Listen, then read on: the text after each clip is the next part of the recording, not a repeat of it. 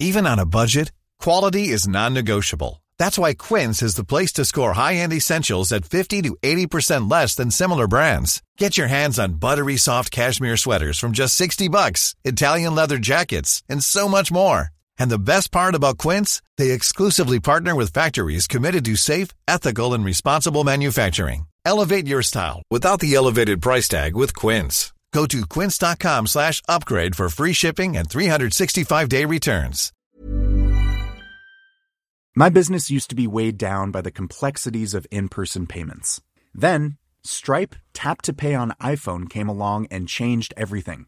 With Stripe, I streamlined my payment process effortlessly. No more juggling different methods. Just a simple tap on my iPhone and transactions are complete. What's truly remarkable is how Stripe caters to all my customers' preferences. Whether they're using cards, Apple Pay, or other digital wallets, Stripe ensures a smooth checkout experience every time.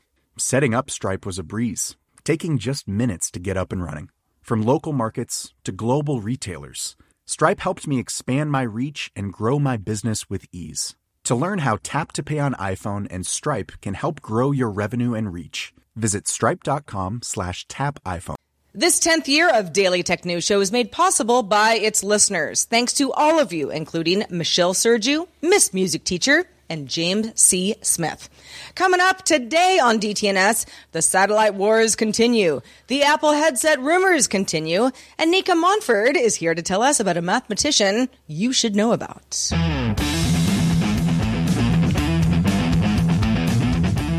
This is the Daily Tech News for Friday, February 24th, 2023. From Studio Redwood, I'm Sarah Lane. From the Atlanta area, I'm Nika Montford.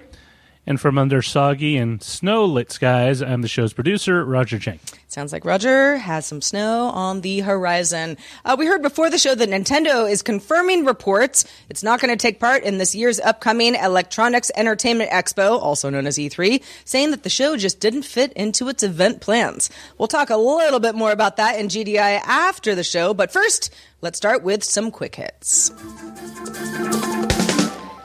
Google announced its Magic Eraser image editing tool will start rolling out to Google Photos for iOS and Android as a Google One subscription feature. The feature previously was exclusive to Google Pixel 6 and 7 devices, so some people are going to be happy about this rollout. The company will also bring it to older Pixel devices as a free feature. Bloomberg sources say the U.S. Justice Department began preparing an antitrust lawsuit to block Adobe's proposed 20 billion with a B acquisition of the collaboration software maker Figma. The case could be filed as early as next month. Both the European Commission and the UK's Competition and Markets Authority launched investigations into the deal as well. Some YouTube news today. YouTube's head of podcasting, Kai Chuk, announced plans to add podcasts to YouTube Music. The integration would support free ad-supported background listening with badges to signify audio first shows. Although the company says it's not planning to add exclusives or licensed content. Dun, dun, dun. At least not yet. In other YouTube news, a Reddit user passed along an option that they spotted for a 1080p premium quality playback on YouTube described as an enhanced bitrate. Now, YouTube has not acknowledged any test of the feature or said that it exists at all, and it's not clear if the option would be limited to YouTube premium subscribers or a wider rollout. A little bit of meta news. Meta announced it's re- releasing a new large language model for the research community called Llama, which means large language model Meta AI. That's uh, a mouthful. With four foundation models ranging from 7 billion to 65 billion parameters, Meta says it outperforms GPT-3 and Google PaLM by training on a high volume of high quality text. A Meta spokesperson tells Bloomberg that Llama is not in use by Meta's products, including Facebook and Instagram. Mm, interesting stuff. All mm-hmm. right, satellite news now. Satellite connectivity for phones is quickly spreading. We talked about Apple integrating it on the latest iPhones and Samsung's next modem supporting it. But for older devices, Motorola released the Defy Satellite Link. A small device connecting over Bluetooth and can connect to satellites with a clear view of the sky. Users can send messages using Motorola's Bullitt app and connect to emergency response centers with SOS Assist. Its uh, 600 milliamp hour battery is rated for days of use. I don't know how many days, but certainly more than one. It will be available in Q2 for $99 with service costing $5 per month. Or if you want to bundle in a year of service, it'll be $150. But that is not all when it comes to satellite news. Uh, we have some more satellite news. Uh, this one coming from the South China Morning Post that reported researchers at China's Space Engineering University, that's operating under the People's Liberation Army in the country, recommended in a new published paper that the country should launch its own satellite constellation as a countermeasure to SpaceX's Starlink system. Nika, tell us more about it. China has been concerned that Star that Starlink, which is currently made up of around 3,700 satellites, could be used to conduct worldwide surveillance. Hmm. In the paper, the Chinese researchers argue that if China can seize low Earth orbital territory from Starlink, they can gain a head start and advantage in other orbital heights. And even suppress the Starlink constellations. That's kind of interesting. China's rival satellite constellation could also be equipped to monitor Starlink satellites and even quote unquote soft damage or disable them. Yeah, I mean, if you're wondering, uh, you know, what does that mean? You know, are they just going to be shooting down satellites? Um, supposedly not, disabling the Starlink satellites, and this could be, you know, this could be any kind of satellite constellation um, that's hovering above China, but it happens to be Starlink in this case. Could involve using lasers or high-powered microwaves to disrupt the equipment on board, basically saying, uh, "We see your satellites, and we don't want them, and we've got our own." Uh, Roger, China's not the only country that's concerned about this, though, right? I mean, so there's two facets to this. There's a commercial application, which is what Starlink was originally launched for. Let's give people internet access to where they don't have high speed broadband because they live out in the rural or some remote location. The other one is military. And both of these cons- would obviously would concern China because, as we've seen in Ukraine, uh, the use of Starlink has enabled a lot of the Ukraine forces to organize uh, in a manner that they would not have been able to, you know, after you know uh, attacks on uh, traditional infrastructure like cell phone towers, uh, mm-hmm. electrical lines, uh, landline communication, and so there's a concern that if we don't control it, that means someone else does. So, A, it could give an advantage to our enemies because they could allow people that we don't control or have control over to access it and then coordinate amongst themselves in uh, uh, in some sort of uh, position that's disadvantage uh, that disadvantages us. The other one is like you know, with uh, we would lose out any kind of commercial opportunity as people jump onto this instead of our network, and we see this already happen with uh, GPS. So when GPS rolled out initially, it was a military service. It was part of a system to navigate uh, aircraft and ships uh, more accurately before they used a stellar navigation system that relied on star constellations and computers roughly estimating where the uh, the, uh, the ship or the vessel was. But over time, um, the EU uh, produced Galileo, Russia produced GLONASS and China produced BeiDou, which are equivalent systems. And then you also have regional systems uh, produced by India, Japan, uh, and uh, parts of Latin America that allow a similar kind of uh, satellite navigation system, but just limited to a specific area because everyone felt, you know, if we all rely on the American GPS, maybe one day they might not be so kind and they turn everything off and mm. we're just, you know, out uh, out in the out in the boonies without any way to get home. Yeah, and uh, you know, for anybody who's keeping score, in December, just a couple months ago, December uh, 2022, SpaceX did announce expansion to military and government applications with something called Starshield. So Starlink for governments, basically, including special end-to-end encrypted communications for government clients, launching satellites that had sensing payloads capable of Earth observations, again, surveillance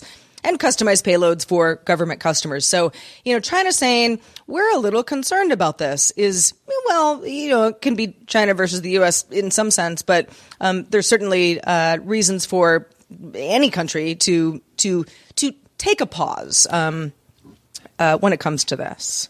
I mean, it's. Oh, go ahead, Nika. No, I was just going to say it's really unfortunate how, you know, something that started out as, you know, something so good to, to bring, you know, access to, to people who wouldn't ordinarily have it for it to kind of devolve into this type of thing is, is really unfortunate. I mean, in in in many ways, this is just kind of the uh, the, the whole debate around infrastructure sovereignty, right? We need mm-hmm. to be mm-hmm. able to control not just our utility lines, our access to fuel, whether it's natural gas or petroleum, but we also need access to seaways that bring goods to our shores, and we also need to have control over our telecommunications and internet infrastructure because yeah. we don't want someone else doing it. Because if they yeah. do, that means we don't know if what they're putting out is truthful or harmful I mean, there's a number of reasons, and unfortunately, as as you said, Nika, it's it's unfortunate that this had, didn't foster more cooperation, but right. rather more uh, kind of Division. rivalry around it. Yeah. Well, I mean, you bring up a good point, Roger. It's like, I mean, if the U.S. were to say, you know, hey, uh, just so you know, everybody uh, in China, we're going to go ahead and run a pipeline, you know, through the ground. You know, it's like that's not that's not possible. it would never fly. But when you're talking about low Earth orbit, you know, in the sky, this is new territory, you know, and that territory, if you, you know, look at the globe and you look at what's above the globe in a certain area of space, well, now we're going to start getting into some space wars. Yeah, broader implications for sure. Indeed. Well, Nika, when you're on the show, you often tell us all about illustrious uh, people that uh, deserve our recognition in the tech space. So, with that in mind, it's time for another edition of Teching While Black, where Nika Montford shines the light on a technology leader you you might have heard of, but you possibly might not have heard of yet.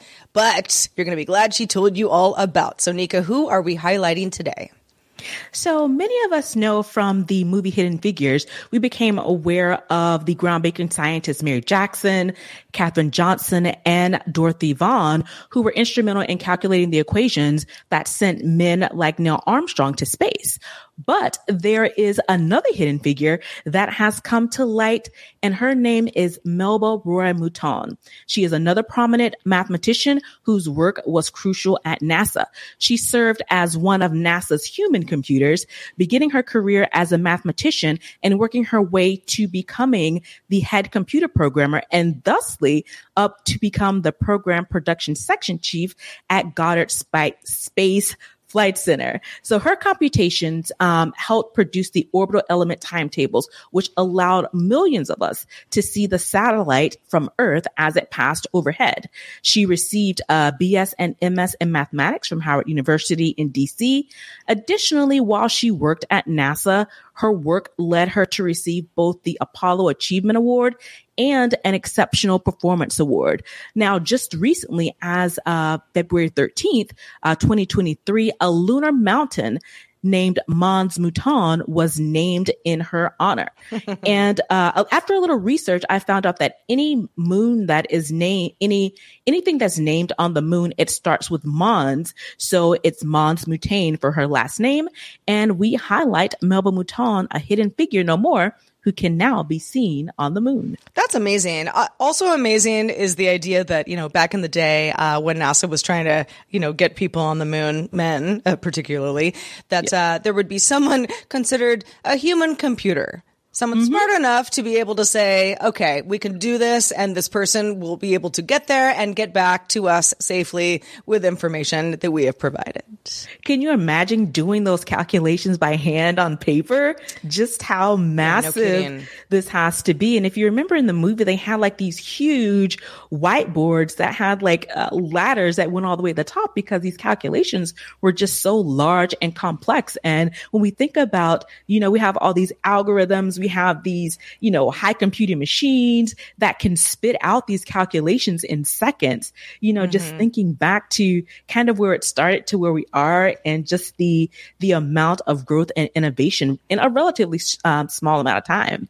Yeah, no kidding. Um, the fact that we have so many tools in order to, I don't know, I guess make us smarter or make us faster, at least at Yeah. this computational technology. The fact that, you know, there were pioneers, uh, Melba among them, uh, who were doing it the longhand way. Um, Longhand. Yeah. And, and, and, you know, has made space exploration what it is today. Yeah, for sure. Well, if you have a thought on anybody that we might want to highlight in a future Teching While Black uh, segment on the show, or anything we might talk about on a future show, you can email us. You got a lot of options, but email is one of the best ways to get our attention. Feedback at dailytechnewsshow.com is where to send that email. Jewelry isn't a gift you give just once. It's a way to remind your loved one of a beautiful moment every time they see it. Blue Nile can help you find the gift that says how you feel and says it beautifully with expert guidance and a wide assortment of jewelry of the highest quality at the best price. Go to BlueNile.com and experience the convenience of shopping Blue Nile, the original online jeweler since 1999. That's BlueNile.com to find the perfect jewelry gift for any occasion. BlueNile.com. The Claude 3 model family from Anthropic is your one stop shop for enterprise AI. With models at every point on the price performance curve, you no longer have to make trade offs between intelligence, speed, and cost.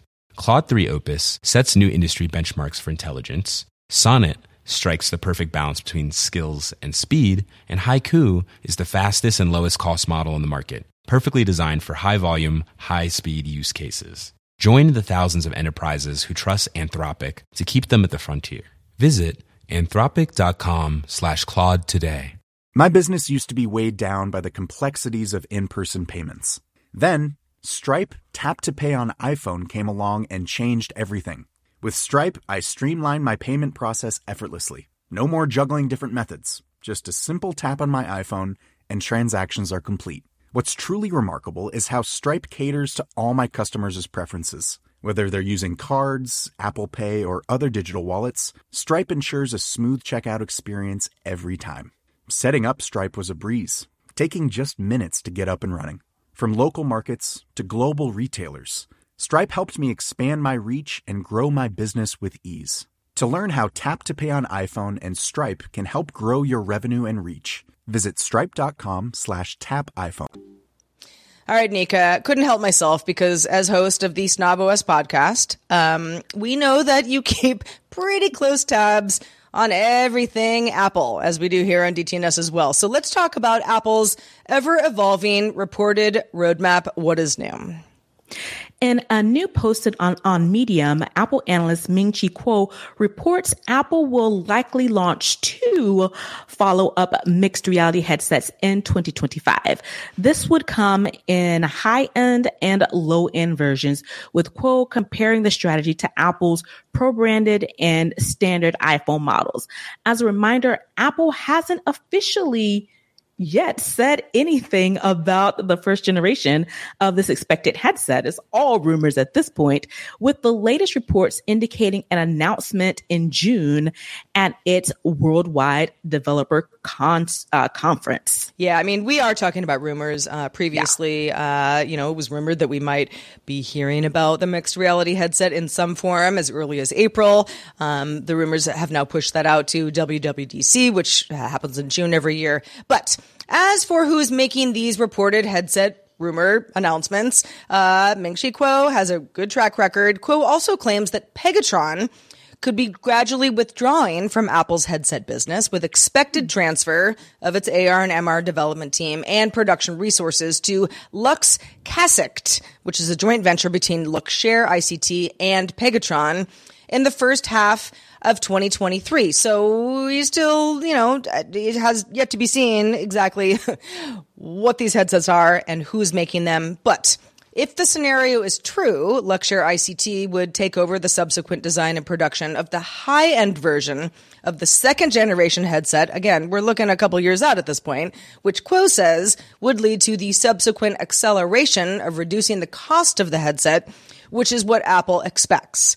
Now, Nika, uh, we, you know, like you said, Apple has not made any official announcement about this yet, so we could be surprised and delighted by some low cost, but it is rumored to be pretty high cost, especially in the market uh, that is saturated with um, headsets that are eh, kind of in the 300 to $600 range. So, what do you expect in reality? No pun so, intended. so for me on our show, we do uh, predictions every year, and I've had these AR VR headsets on my list for the last couple of years. Maybe if I just keep adding it, it'll eventually come true. but this latest rumor with the high and low end is relatively new because we've only heard about the OS Rea- Reality OS or one headset. Mm-hmm. So I guess it does kind of make sense to have a high end and a low end. And maybe that's why it keeps getting pushed out because they may want to release them at the same time. Again, you know, when it comes to Apple, rumors are always a buzz, but typically with certain analysts where there is a little bit of smoke, there's usually some fire behind that. Yeah, we've been talking uh, earlier this week uh, about you know the idea that uh, iPhones are particularly popular with the Gen Z crowd, so people that were born 1996 uh, uh, or later, and you know that you know we've we kind of been kicking around. Well, is it because you kind of have whatever your friends have and that just happens to be something that younger people have? Is it because so many kids were given iPod touches or maybe iPads when they were younger and they're just used to the ecosystem? You know, the idea of iPhones having this higher end and lower end uh, version going forward, you know, further, I guess, I mean, I was about to say f- sort of fragmenting the iPhone line. I mean, that's what it sounds like to me and again, I'm just talking about iPhones here, and that's another rumor. But uh, but you know, Apple. I think Apple understands. Okay, we've got a lot of fans, and there are a variety of price points and things that people just care about versus don't care about. You know, mm-hmm. if you want the highest end of the high end, then we'll make that for you. That's what Apple does yeah. really well.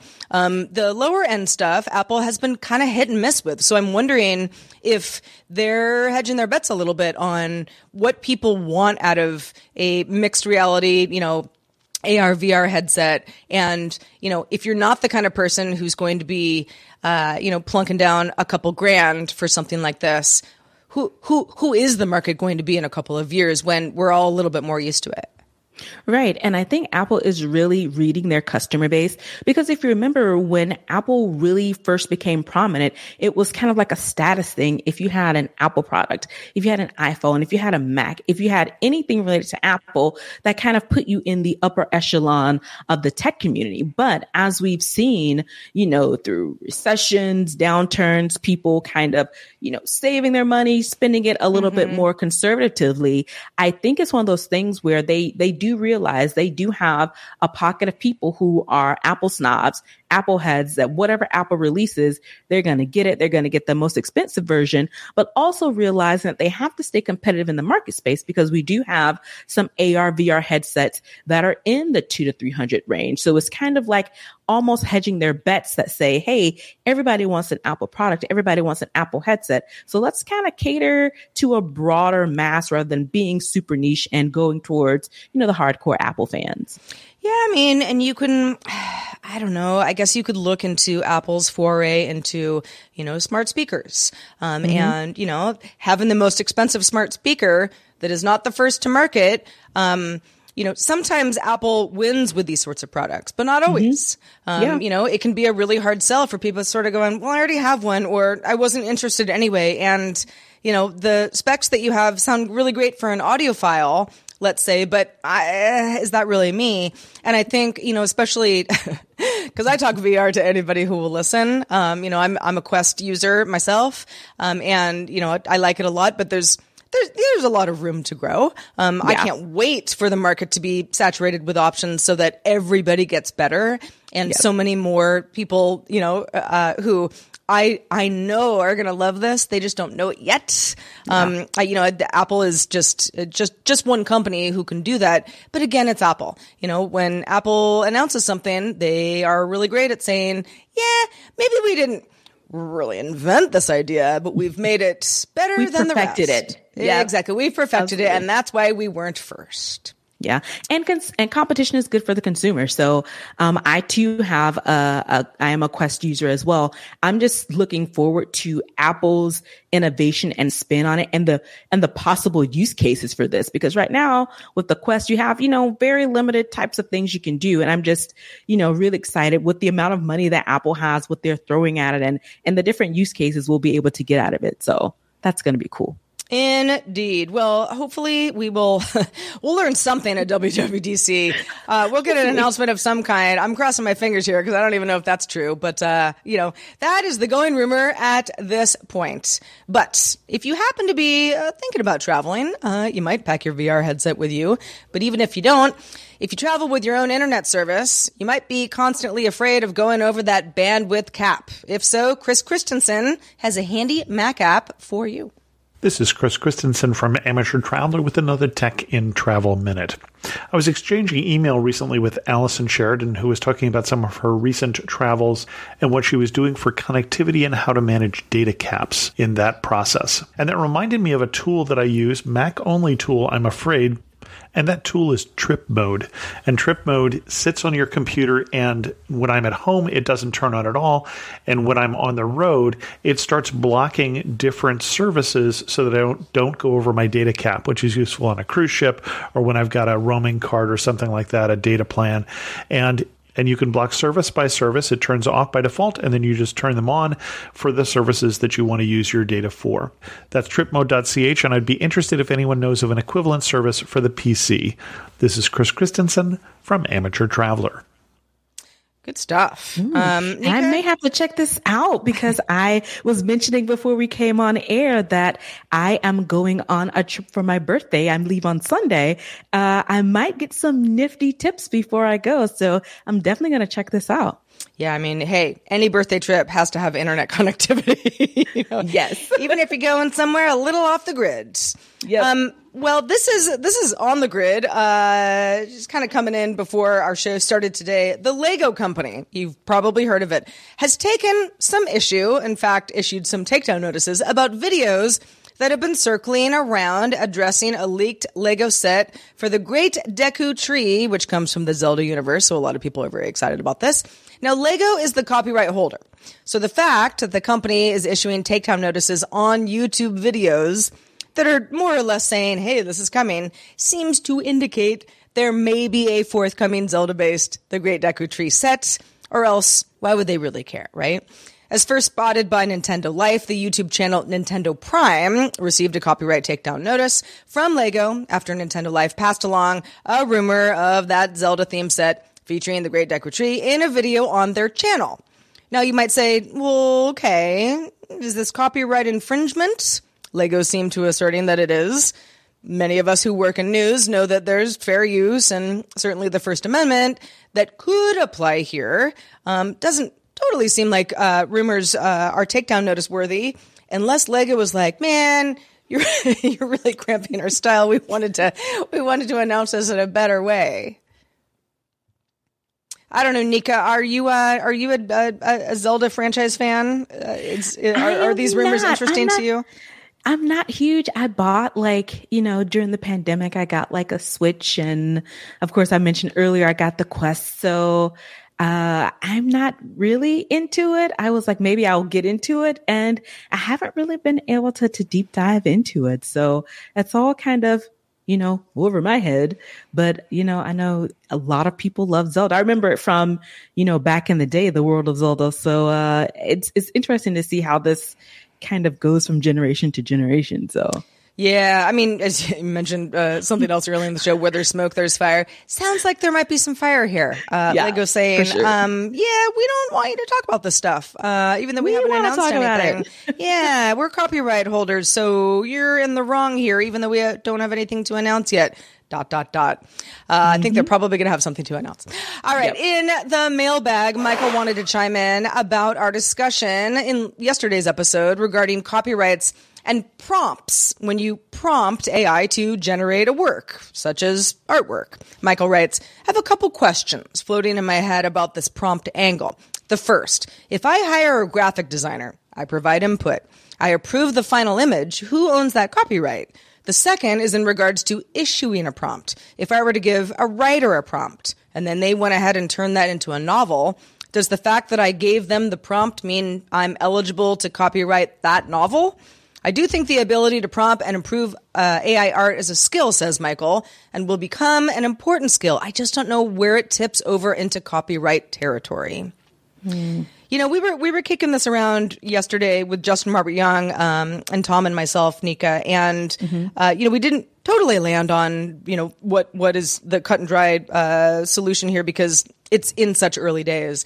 But I think you know the the idea that let's say uh, yeah like I I don't know. Let's say you were going to write a novel on your on your upcoming vacation. And I said you know why don't you frame it as you know the, you know here's some bullet points to get you started. I mean that's a prompt of sorts. You're not AI you're a human. But but if we you know if if we're starting to consider you know what an AI um, uh, spits out as you know starting with a human which right now it does you know where where you know where, where does that line get drawn It's a very fine line. And I think at this point, we're creating these lines.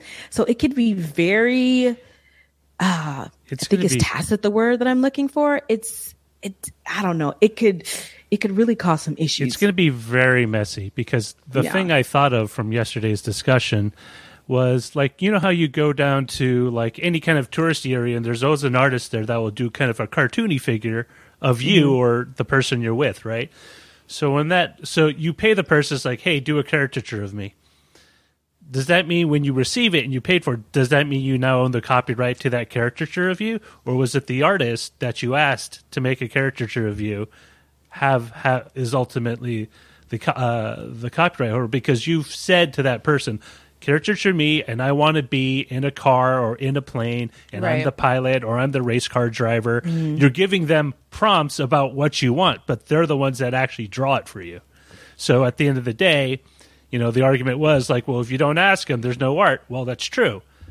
But when you go, it, the, it, that the same can apply to that caricature artist. If you don't, if you're not there and you never say, make a caricature of me or my my wife or my kids in front of the Empire State Building or in front of the Golden Gate Bridge, never gets made.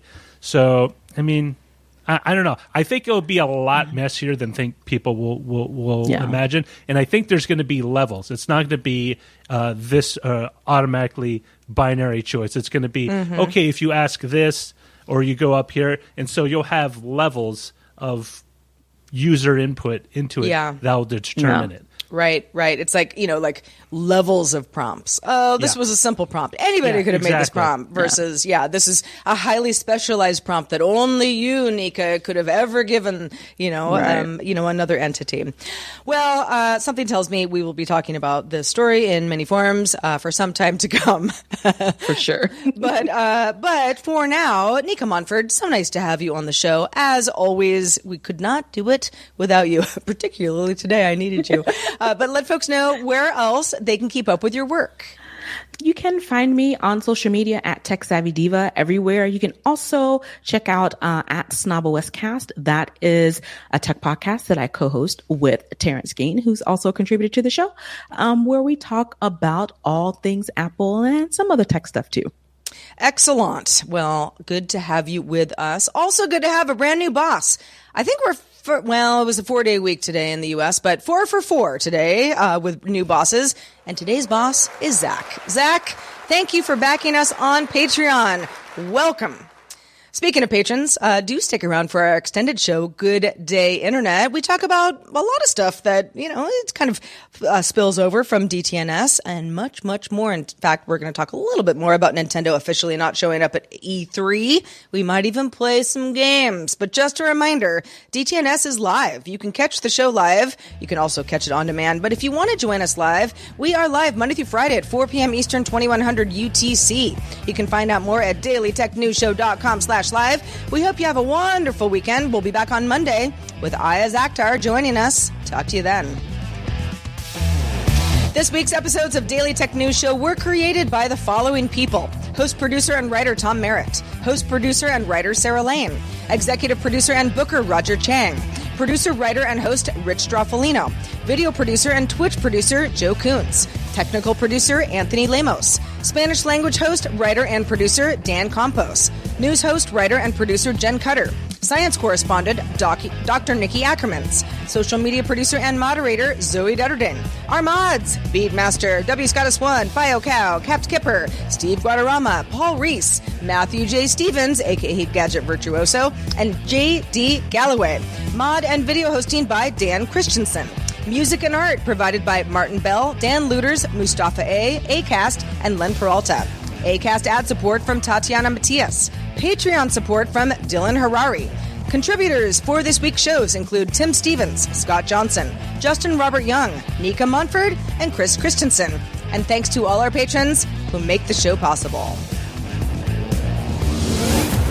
This show is part of the Frog Pants Network. Get more at frogpants.com. Diamond Club hopes you have enjoyed this program. Even when we're on a budget, we still deserve nice things. Quince is a place to scoop up stunning high-end goods for 50 to 80% less than similar brands. They have buttery soft cashmere sweaters starting at $50, luxurious Italian leather bags, and so much more. Plus, Quince only works with factories that use safe, ethical, and responsible manufacturing. Get the high-end goods you'll love without the high price tag with Quince. Go to quince.com slash style for free shipping and 365-day returns.